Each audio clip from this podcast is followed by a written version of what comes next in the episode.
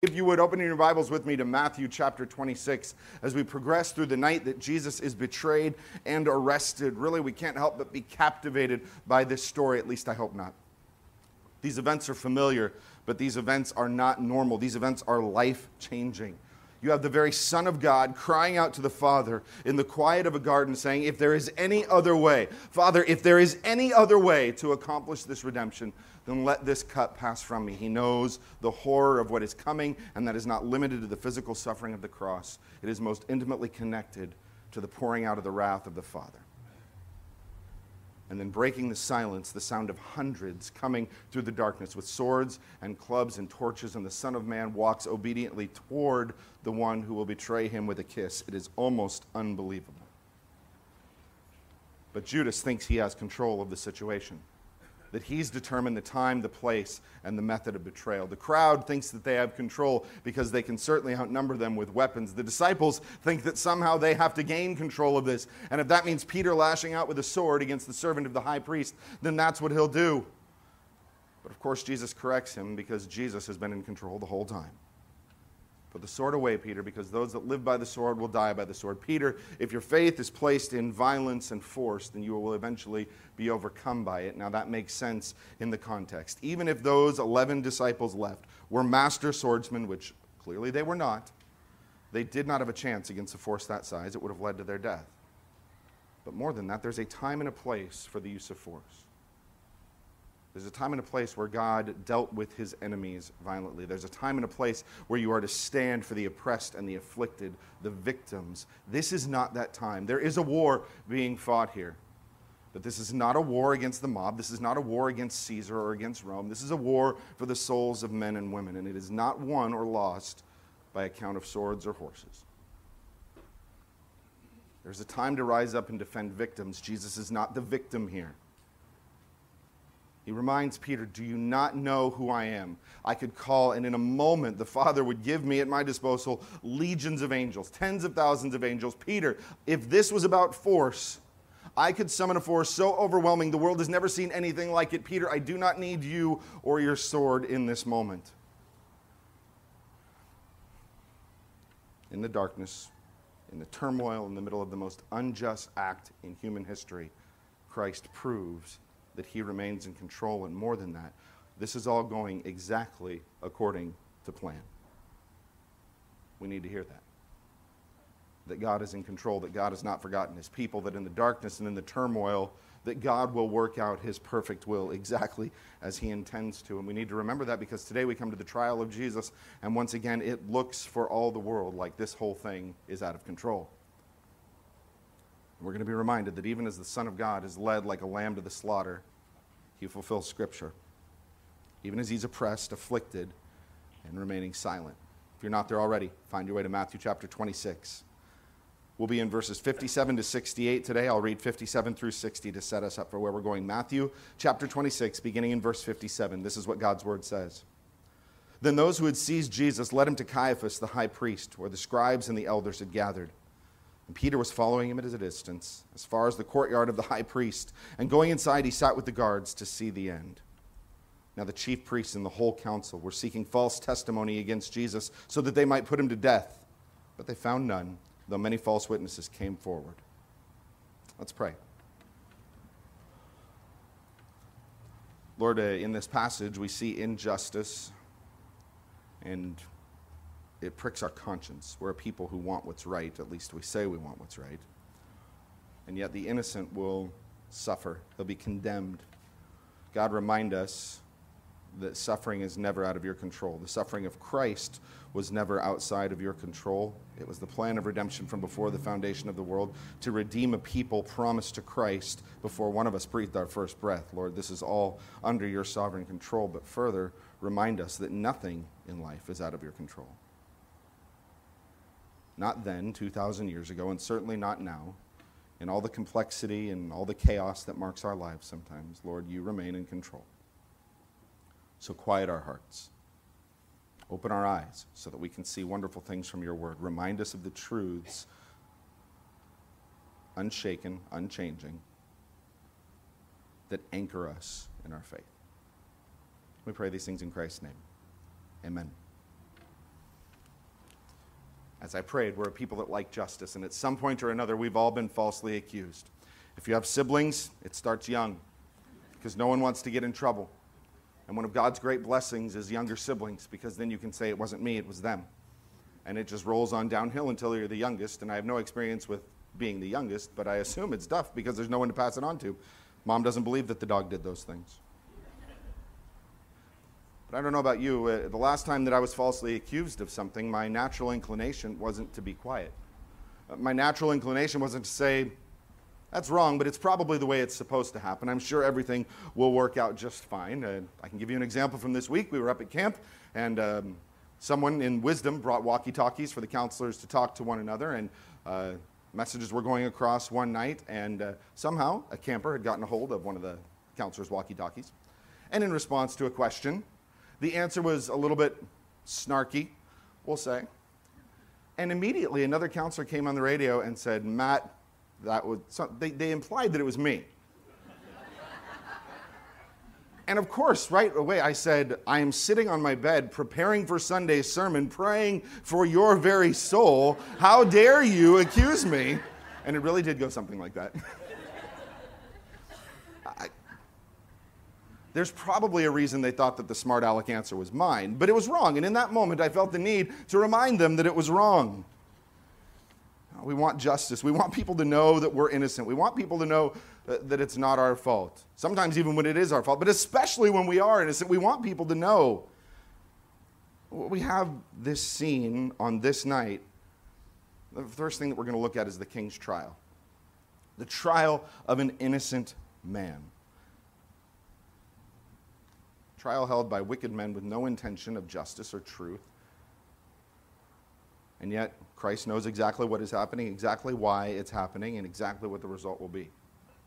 Let's open it up first and look at the king's trial. And as we come to verse fifty-seven, we're going to start to look at the procedure of the trial, how it moved along, what the, what the flow of events was. Verse fifty-seven, it says, Then those who had seized Jesus led him to Caiaphas, the high priest, where the scribes and the elders had gathered. Now, the gospel accounts all give us different information, not conflicting information, but complementary information that helps us build a scene here. If we were to go to John's gospel, we would know that immediately from the garden, they take him to Annas, who was the former high priest. It's Caiaphas' father-in-law. He's still held in high esteem, and he does kind of this first arraignment, which gives Caiaphas, the current high priest, and the scribes and the elders a chance to gather.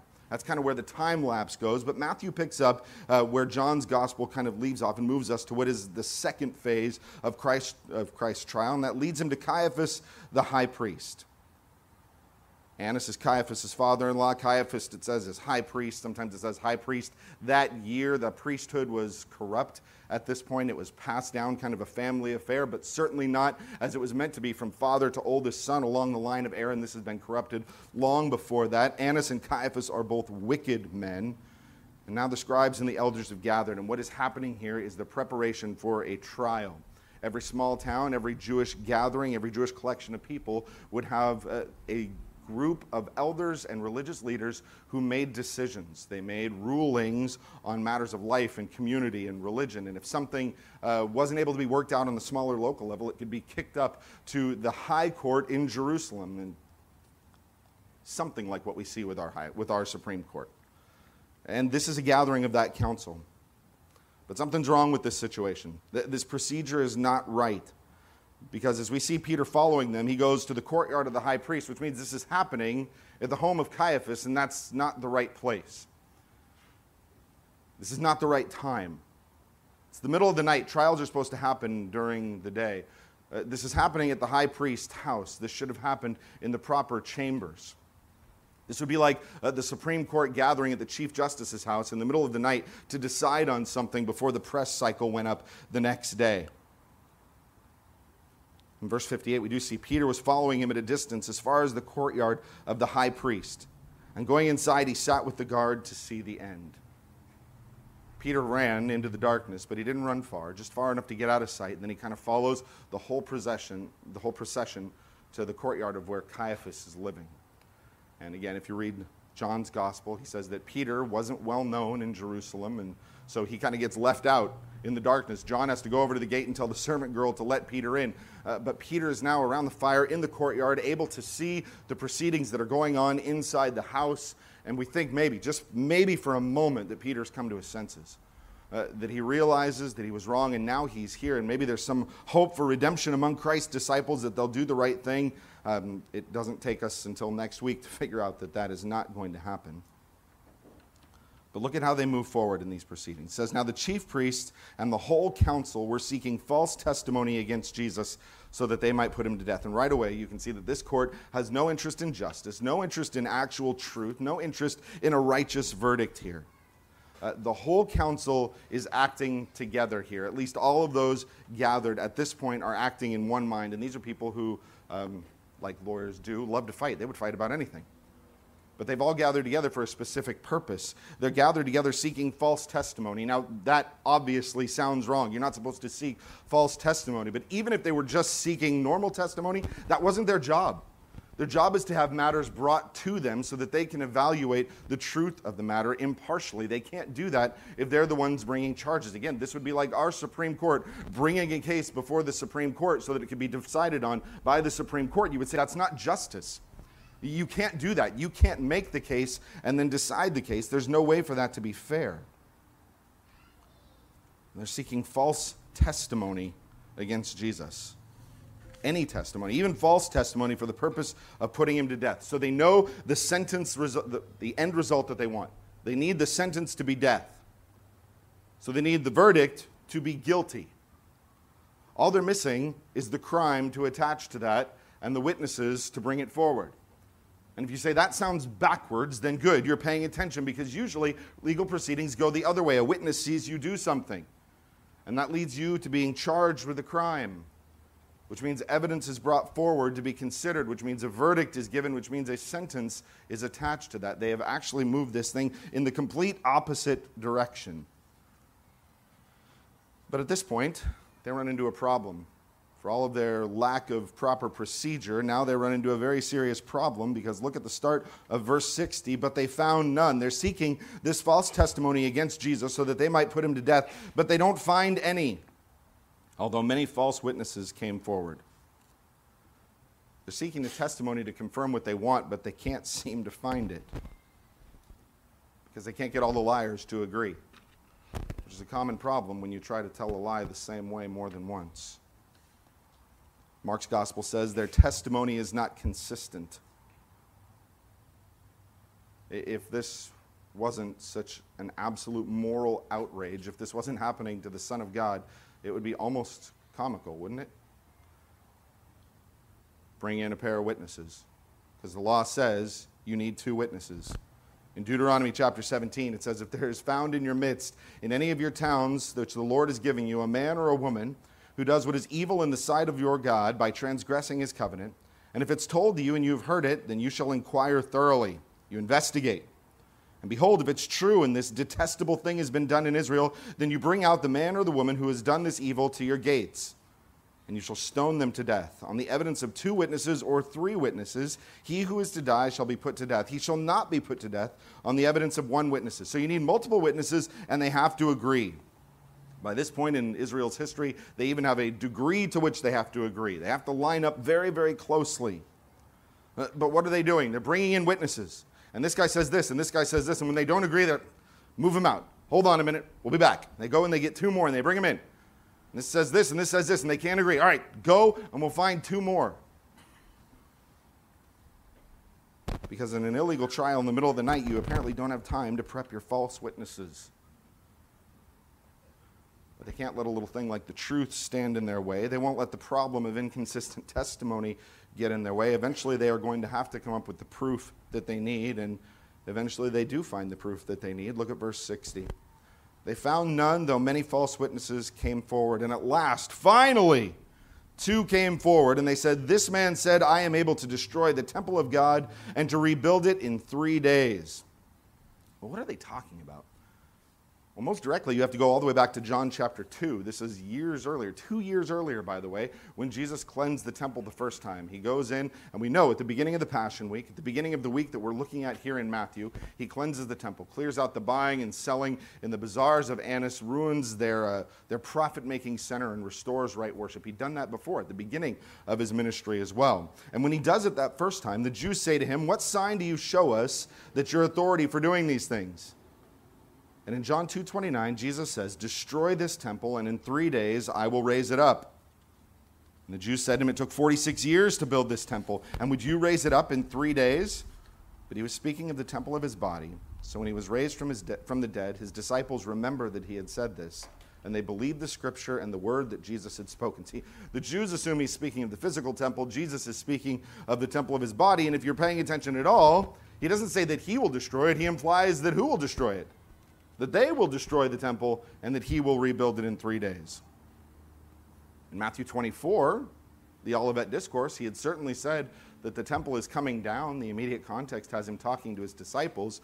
So we don't really know exactly the foundation for where these witnesses were coming from. Maybe it's a kind of a gross misrepresentation of what Jesus said in John two. Maybe it's somebody who overheard something on the Mount of Olives and completely twisted. Maybe it's Judas who has told them what he's heard and it's the best. But either way, the final charge there is that he has uh, conspired to speak against the temple, the dwelling place of God. Whatever the source, the outcome is the same. Now they have the testimony that they were looking for. And again, that doesn't make it right. Being a witness was a serious thing. If you're a false witness, uh, well, first of all, if you're a witness in a capital case, you have to understand, if you're testifying and the result is going to be somebody's death, as a witness, you directly participate in that. Under the law, if you are the witness that sends somebody to death, you throw the first stone. You think that would make you sober up a little bit to know that you would take part in it? More than that, if you read further in the law, Deuteronomy nineteen says that if a malicious witness, a false witness, rises up against someone to accuse them of wrongdoing, both of the men who have the dispute will stand before the Lord, before the priests and the judges who are in office in those days, and they will investigate thoroughly. And if the witness is a false witness, and he has accused his brother falsely, then you will do to him just as he intended to do to his brother, and you will purge the evil from among you. I accuse you of murder falsely. What's the penalty? Whatever would have happened to me had you been convicted of murder. It's serious. But it doesn't matter to them. They have no interest in finding true testimony. The witnesses have no interest in bearing right witness. They violate the law, they speak against the Son, and they put the king on trial with no intention of actually finding the truth or carrying out justice. But how will Jesus respond? What, what does the king say in his own defense? If this is the king's trial, what is the king's testimony then about himself? Well, for the first significant portion of the trial, they demand a response, and they're met with silence. They finally find the witnesses, but all they're met with is silence. Verse sixty-two, the high priest stood up and said, "Have you no answer to make? What is it that these men testify against you?" In this situation, he assumes once again that he is in control. Jesus now has something at least remotely specific laid against him, and the frustration is building. Understand that if it's them, they would have fought back. If this is Caiaphas under investigation, Caiaphas is yelling about his innocence here. He assumes that Jesus would respond the same way, that he would at least defend himself. And the frustration is building because they're on a timetable here. Your trial in the darkness is a lot easier to keep under wraps and under control than something that drags into the next day. And remember, the people still love Jesus. There are tens of thousands of people who are still very much supportive of what Jesus is. At the very least, he can heal and make bread. That makes you popular, even if you don't get that he's the Messiah. The crowds love him. And they're terrified of the crowds. They want this done and over with before the word gets out. But more than that, they're on a timetable don't even, they don't even know about. Why? Because the Messiah is going to be sacrificed on the Passover at exactly the right time and in exactly the right way. The Lamb of God will die at the right time according to the predetermined plan of God, not according to the will of some midnight Jewish court. But in their minds, at least if Jesus begins to address the accusations, maybe he says something that will incriminate him. But what happens? But Jesus remained silent. Can you imagine how infuriating that must have been for them? Have you ever tried to have a really good argument with someone who had no interest in arguing with you? Every now and then you see this on Facebook. Somebody will post something inflammatory and somebody will give a relatively kind response. It's unusual, but they'll give this kind response. And then the person gets exactly what they want and they just fire up. And the person says, sorry, we disagree. God bless you, brother. And it's, no, you have to respond to these things. Jesus says nothing. He's not defensive. He's not intimidated. He simply says nothing. And in one sense, he's not obligated to. Under the law, you were not required to incriminate yourself. In fact, you could not incriminate yourself. But more than that, what is he supposed to answer to? What's the charge that's been laid against him? They did, he didn't actually say that. They're not asking him to defend against anything coherent. They had no reason to bring him in, nothing to charge him with. This would be like the prosecution calling a bunch of witnesses in, and when they don't make sense, sending them out, saying, hold on, judge, we'll be right back. They bring in more and more and more, and finally they get two people that kind of agree, and then they look at the defense and say, now what do you have to say? What's the defense going to say? Thanks, we rest our case. They did it for us. Obviously, none of this makes sense. Jesus says nothing. But there's a greater reason that he says nothing here. Over and above the fact that the law says he doesn't have to, over and above the fact that the defense or that the prosecution has done nothing to prove his guilt, even in his silence, he fulfills Scripture. What did he tell Peter in the garden? Peter, not only do I not need your sword, Peter, this is happening so that the Scriptures and the prophets might be fulfilled. Peter, Scripture is being fulfilled in front of your eyes tonight. And that carries on. Because Isaiah fifty-three that we read at the beginning of service today is talking about this night. seven hundred years before Caiaphas breathed his first breath, the one who assumes that he is in control of this entire situation. seven hundred years before he even came into existence on this earth, it was written that the Lamb would go before his prosecutors, afflicted, oppressed, but silent, like a sheep before his shearers, like a lamb led to the slaughter. Every word fulfilled exactly as it is written. Who's in control? If you're a bystander in that room, if you're in the courtyard like Peter, straining to hear the proceedings, man, it's got to feel like Jesus is out of control here, doesn't it? Taken in by a mob that outnumbers them dozens of times to one. Rallied against by witness after witness after witness, yelled at by the high priest over all of Israel, and it looks like Jesus has no control, but he is firmly in control. You and I have this great privilege of seeing the King in control. You and I have this unimaginable privilege of seeing how even his silence is connected to hundreds of years of God's prophetic promises. Once again, God has proven faithful. But as we move forward in the passage, Jesus is going to make a statement. In this collection of lies, in this utterly dishonest proceeding, the truth is going to be told. And it's Christ that's going to tell it. Because there needs to be some clarity that will finally move all of this forward. After all the silence, the high priest in his fury said to him, the second half of verse sixty-three, I adjure you by the living God, tell us if you are the Christ, the Son of God. Jesus, with God as your witness, under the strictest and most severe and most serious oath that a Jew can bring, I adjure you by the living God, answer this question, are you the Christ? Are you the Son of God? And if you think about it, this is the first question all night that has actually made sense.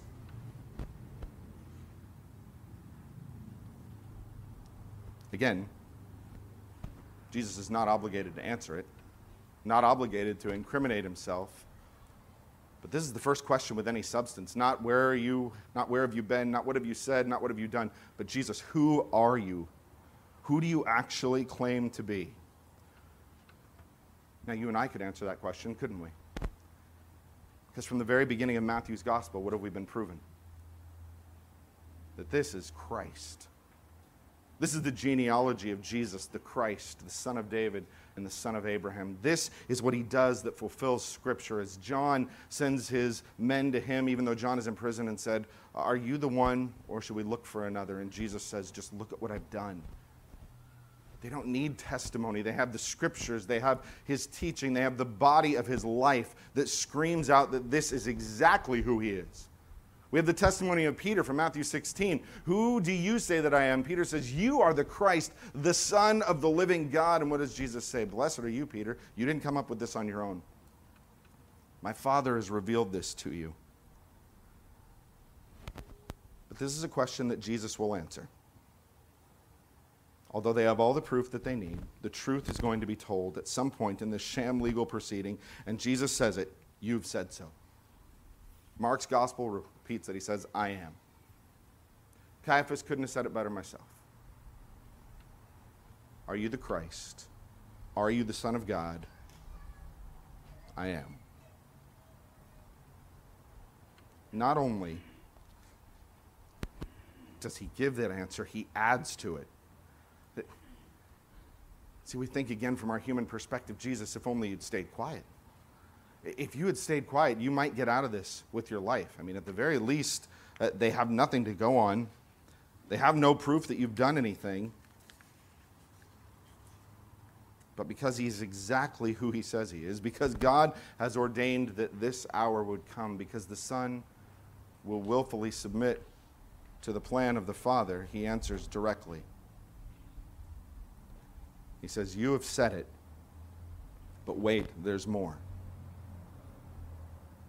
But I tell you, from now on, you will see the Son of Man seated at the right hand of power and coming on the clouds of heaven." Jesus doesn't say, "Yes, but let me explain, guys." He doesn't say, "Yes, but that doesn't mean what you think it means." He doesn't say, "Yes, but let me tell you why that's not blasphemous." He says, "Yes, and let me clarify it just in case there's anything you don't understand about this. From now on, you will see. You men think that you are going to bring about my end. You think you are going to kill me," and they do, but you will see. What are they going to see? You're going to see the Son of Man seated at the right hand of power and coming on the clouds of heaven. You are going to see me in power.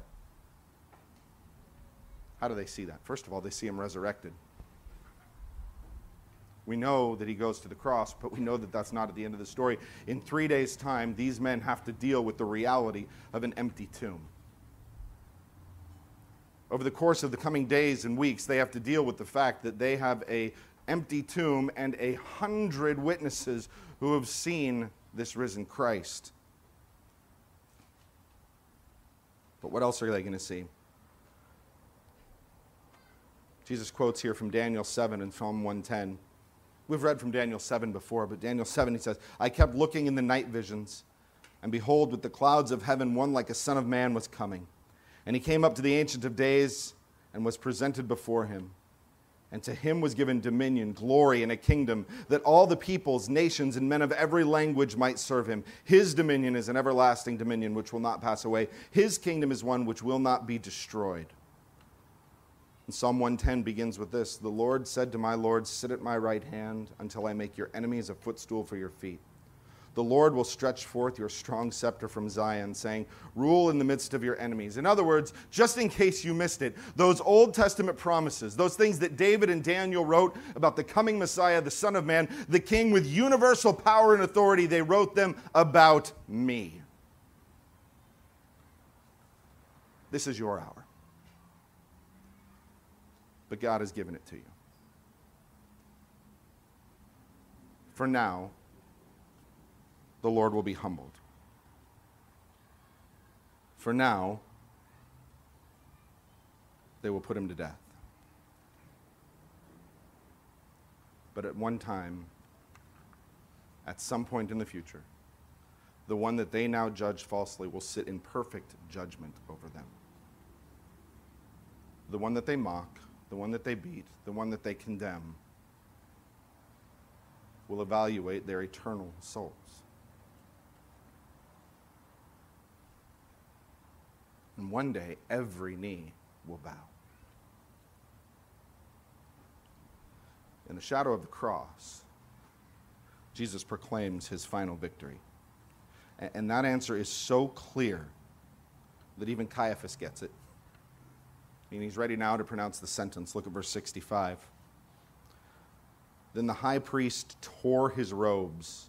Now, tearing your robes, tearing your clothes was a sign of grief. It's a sign of mourning. Uh, it's fairly common. We see it from the law in Genesis through the prophets, all the way up even into the New Testament, into the book of Acts. It's a sign of grief. And according to Leviticus twenty-one, the high priest wasn't allowed to do that unless the name of God was blasphemed. And then he was expected to do it. And so in this sign of, again, false adherence to the law, even in what he does, this kind of gross theatrical display, he tears his clothes. He says, he has uttered blasphemy. What further witness do we need? You've heard his blasphemy. And what's the penalty for blasphemy? According to Leviticus twenty-four sixteen, the one who blasphemes the name of the Lord shall surely be put to death. You've heard it yourself. What need do we have for further witnesses? Now he has spoken so clearly that it is time to call for judgment. So he says, what is your judgment? He calls for a vote right there. Now that's not how voting was done. You don't get to vote en masse. This isn't like some minor business proceeding where you just go and the ayes have it. They were supposed to vote individually. A scribe was supposed to take them one at a time. Each man was accountable for his own voice and his own vote. The youngers were supposed to vote first so they weren't influenced by their elders and maybe the ones that they admired and looked up to. Everyone was accountable for exactly what they determined, and it's not there. What's your verdict? What's your judgment? And as one, they kind of rise up and say, he deserves death. Collectively, they want him dead. The hope and their plan from the beginning is now in motion. They want to put an end to him, and now they have the verdict, and they're ready to carry out the sentence. And look what they do. Verse sixty-seven, then they spit in his face, and they struck him. Uh, to spit on someone is not just gross. It's a sign of dishonor, disrespect. It's degrading. It's meant to be humiliating. You spit on enemies. You spit as something reviles you. Mark's gospel says that they covered his eyes, they blindfolded him, they spit in his face and they struck him, and some slapped him. The high court of Israel now begins to beat Israel's Messiah. You get that?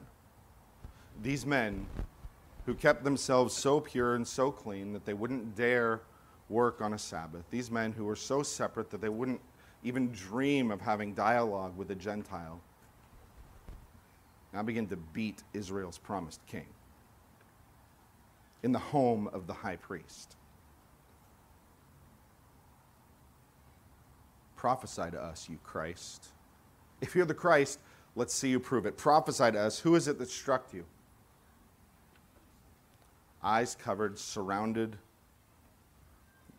by spiteful, hateful men who strike him from every direction, mocking him, saying, if you are who you say you are, surely you could do a little thing like tell us who hit you. And the tragic irony, the, the really twisted part of all of this is that they are committing the very sin that they have condemned him to death for. Luke's gospel says it this way. Luke twenty-two sixty-five says, they said many other things to him, blaspheming him. See, they accused him of blasphemy, of claiming to be the Son of God. Make no mistake, the Jews understood that Jesus claimed to be equal with God. Not a son of God in the sense that the children of Abraham were all children of God. Not a son of God in the sense that he was just submissive to the will of God, but a son of God meaning, meaning of the same nature, stuff, divine thing that the Father was, being one with God. And if that is a false claim, then he is worthy of death. But of course, Jesus is telling the truth, the only one in this whole proceeding who is telling the truth. And as they reject him, they are committing the sin that he stands condemned for, because he was the Son, he was the Messiah, he was Emmanuel, God with us. But they mock the Son, they condemn the King, and in their spiritual blindness, in their ignorance, in their hatred, in their hardness of heart, in their slavery to sin, they condemn the Messiah to death. So who stands accused? See, it looks for all the world like Jesus is on trial. But what do we do with the fact that the Son of God is judged and tested by sinful men? It doesn't sound right, the idea that you should be able to put God to the test. In fact, it seems that Jesus has already said something about that back in Matthew four.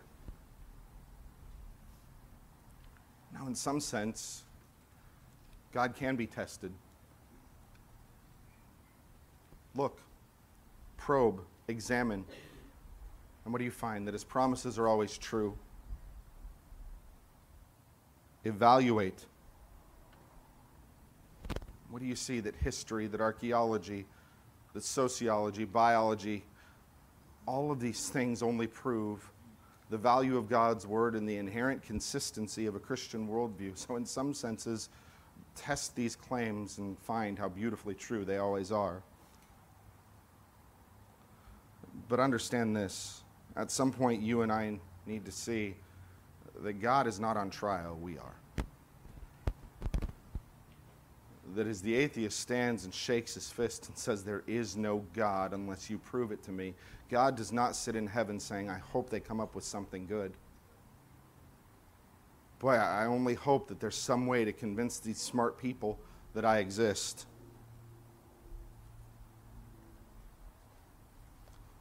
The human heart is laid bare before God.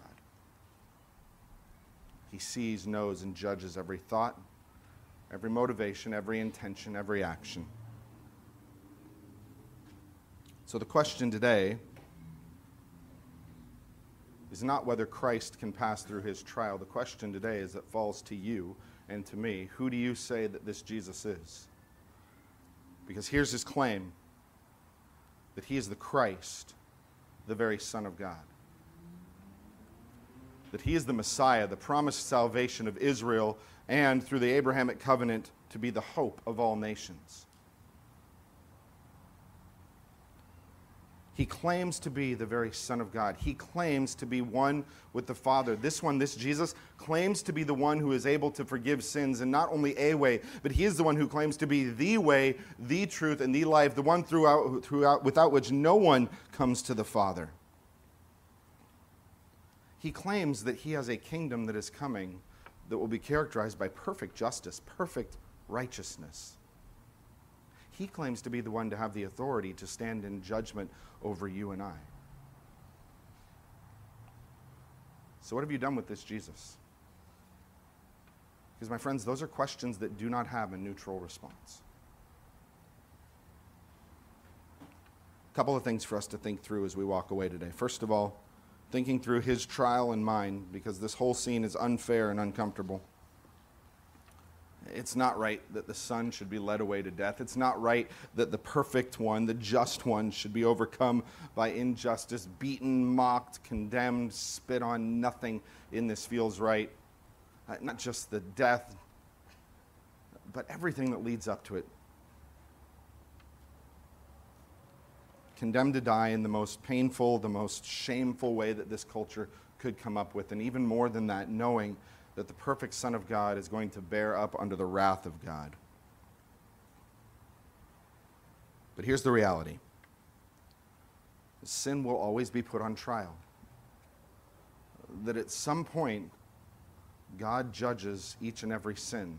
There's nothing that will remain hidden, nothing that will remain covered. God will deal with every injustice, every rebellion, every selfish action, every shameful intention, and the wages of sin is death. So the final trial is going to come, and it's going to come before the judge who judges perfectly, not like Annas, Caiaphas, not like the Sanhedrin, not like the elders, not like the people of Israel, the one who judges perfectly. And so at some point, you and I will stand before this great and holy judge. And someone must be held accountable for my rebellion, for your rebellion. And so the question is, who?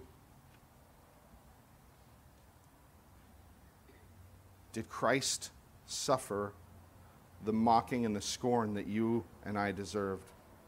Did Christ suffer the pain of death that you and I deserved? Did Christ suffer the wrath of God that you and I deserved?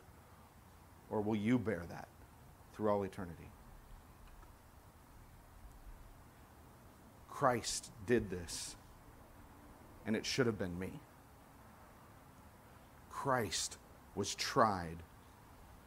Christ was punished so that the wrath of God could pass over me, so that we could be clothed in his righteousness. That is the beauty of the gospel, that where it should have been us, it was the perfect Son, and that perfection and that righteousness that you and I had no claim to might be laid on us by the goodness and the grace and the mercy of God. And that only happens through confession, repentance, and acknowledgement of placing our faith in Christ. Second thing, what do we do with unjust suffering? What about those times when I do suffer? And I'm not talking about the headache or the sickness or maybe even the cancer or something more drastic like that. I'm talking about the suffering that happens when it's just not fair. Lots of times I suffer and I deserve it. And now that's on tape and we'll have to deal with that. But what about those times when I don't deserve it? You ever struggle with that? What about those times when my side of the story doesn't get told? What about those times when I seem to do everything right and injustice still happens? What about those times when it simply is not fair? First Peter chapter two, starting in verse twenty-one, Peter writes this, "For you've been called for this purpose, because Christ also suffered for you, leaving you an example so that you would follow in his steps. He who committed no sin, nor was any deceit found in his mouth. And while being abusively insulted, he did not insult in return. While suffering, he did not threaten, but he kept entrusting himself to the one who judges righteously. And he himself bore our sins in his body on the cross, so that we might die to sin and live for righteousness. By his wounds you were healed, for you were continually straying like sheep. But now you have returned to the shepherd and the guardian of your souls." How do you suffer under injustice? How do you suffer under abuse that you do not deserve? Christian, the answer, through the grace of God and the empowering of the Holy Spirit, because this does not come from us, through the grace of God, this is how you suffer unjustly. You suffer like Christ did. It's not fair. Suffer like Christ. But then I don't get my way. Suffer like Christ. But then the world might think poorly of me. My peers might assume wrongly of me. Suffer like Christ, who didn't insult when he was insulted, who didn't threaten when he was threatened, but instead what did he do? He kept entrusting himself to God. Christian, when you face unjust suffering, and at some point you will, is it not better to entrust yourself to the God who never makes a mistake? We say that, we nod, but why is my first instinct to plead my own case? And when they don't believe me, to yell louder, instead of to bend the knee and entrust myself to God, who brought me into this place and through his grace will bring me through, and by his promise will use this even for my eternal good.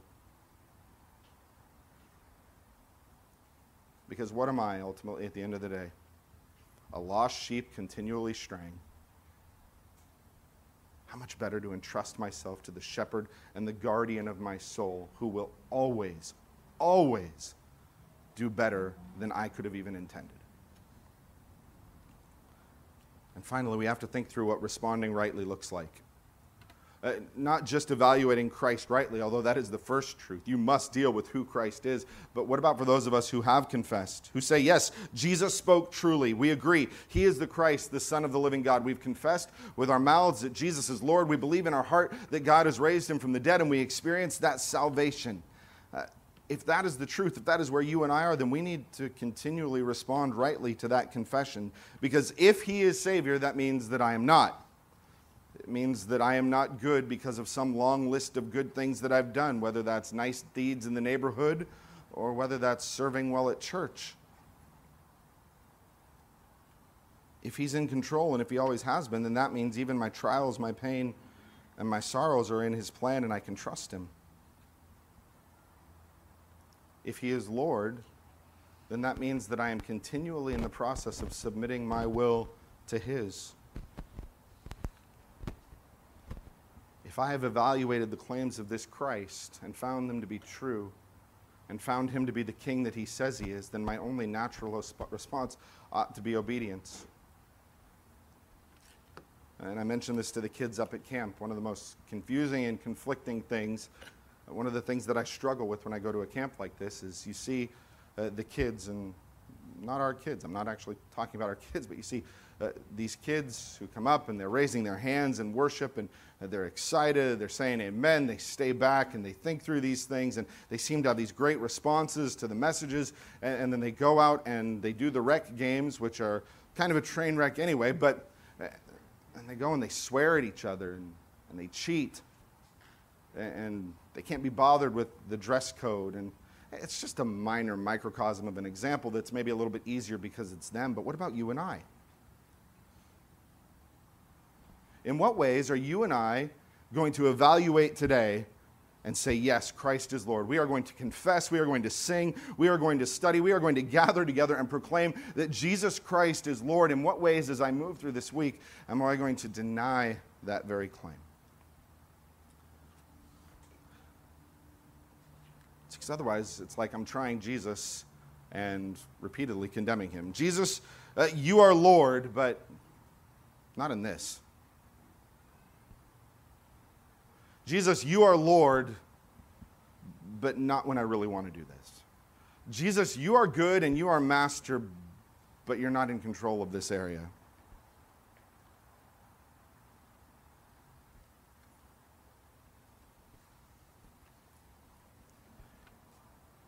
God is not on trial. But test and see that the Lord is good. See that he's always proven faithful. How good and sweet it is that the King that you and I repeatedly condemn ultimately offers to come back. And in repentance we find grace. Uh, even though our sins, if we're honest, at sometimes even feel more vile than this Caiaphas. For those that he calls his own, he calls us back every time. But the grace that overcomes our filth. A mercy that overcomes our rebellion, and a love that draws us to himself and holds us for eternity. Let's pray.